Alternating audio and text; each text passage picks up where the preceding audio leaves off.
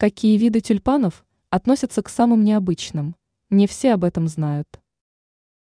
Тюльпаны можно смело отнести к одним из наиболее эстетичных видов цветов, которые дачники с радостью стараются вырастить. Также принято на весенние праздники использовать их в качестве презента. Однако кроме цветов с привычной расцветкой, есть и весьма оригинальные варианты. Какие разновидности тюльпанов смело можно назвать наиболее необычными? Баба-яга. Окрас тюльпана полностью оправдывает свое злодейское название. Это цветок насыщенного черного цвета. В мире есть немало ценителей привычных цветов в темном оттенке. Также тюльпан может похвастаться отличной способностью переносить перепады погоды. Отлично растение будет смотреться при неординарном подходе к оформлению цветника. Негрита-перот.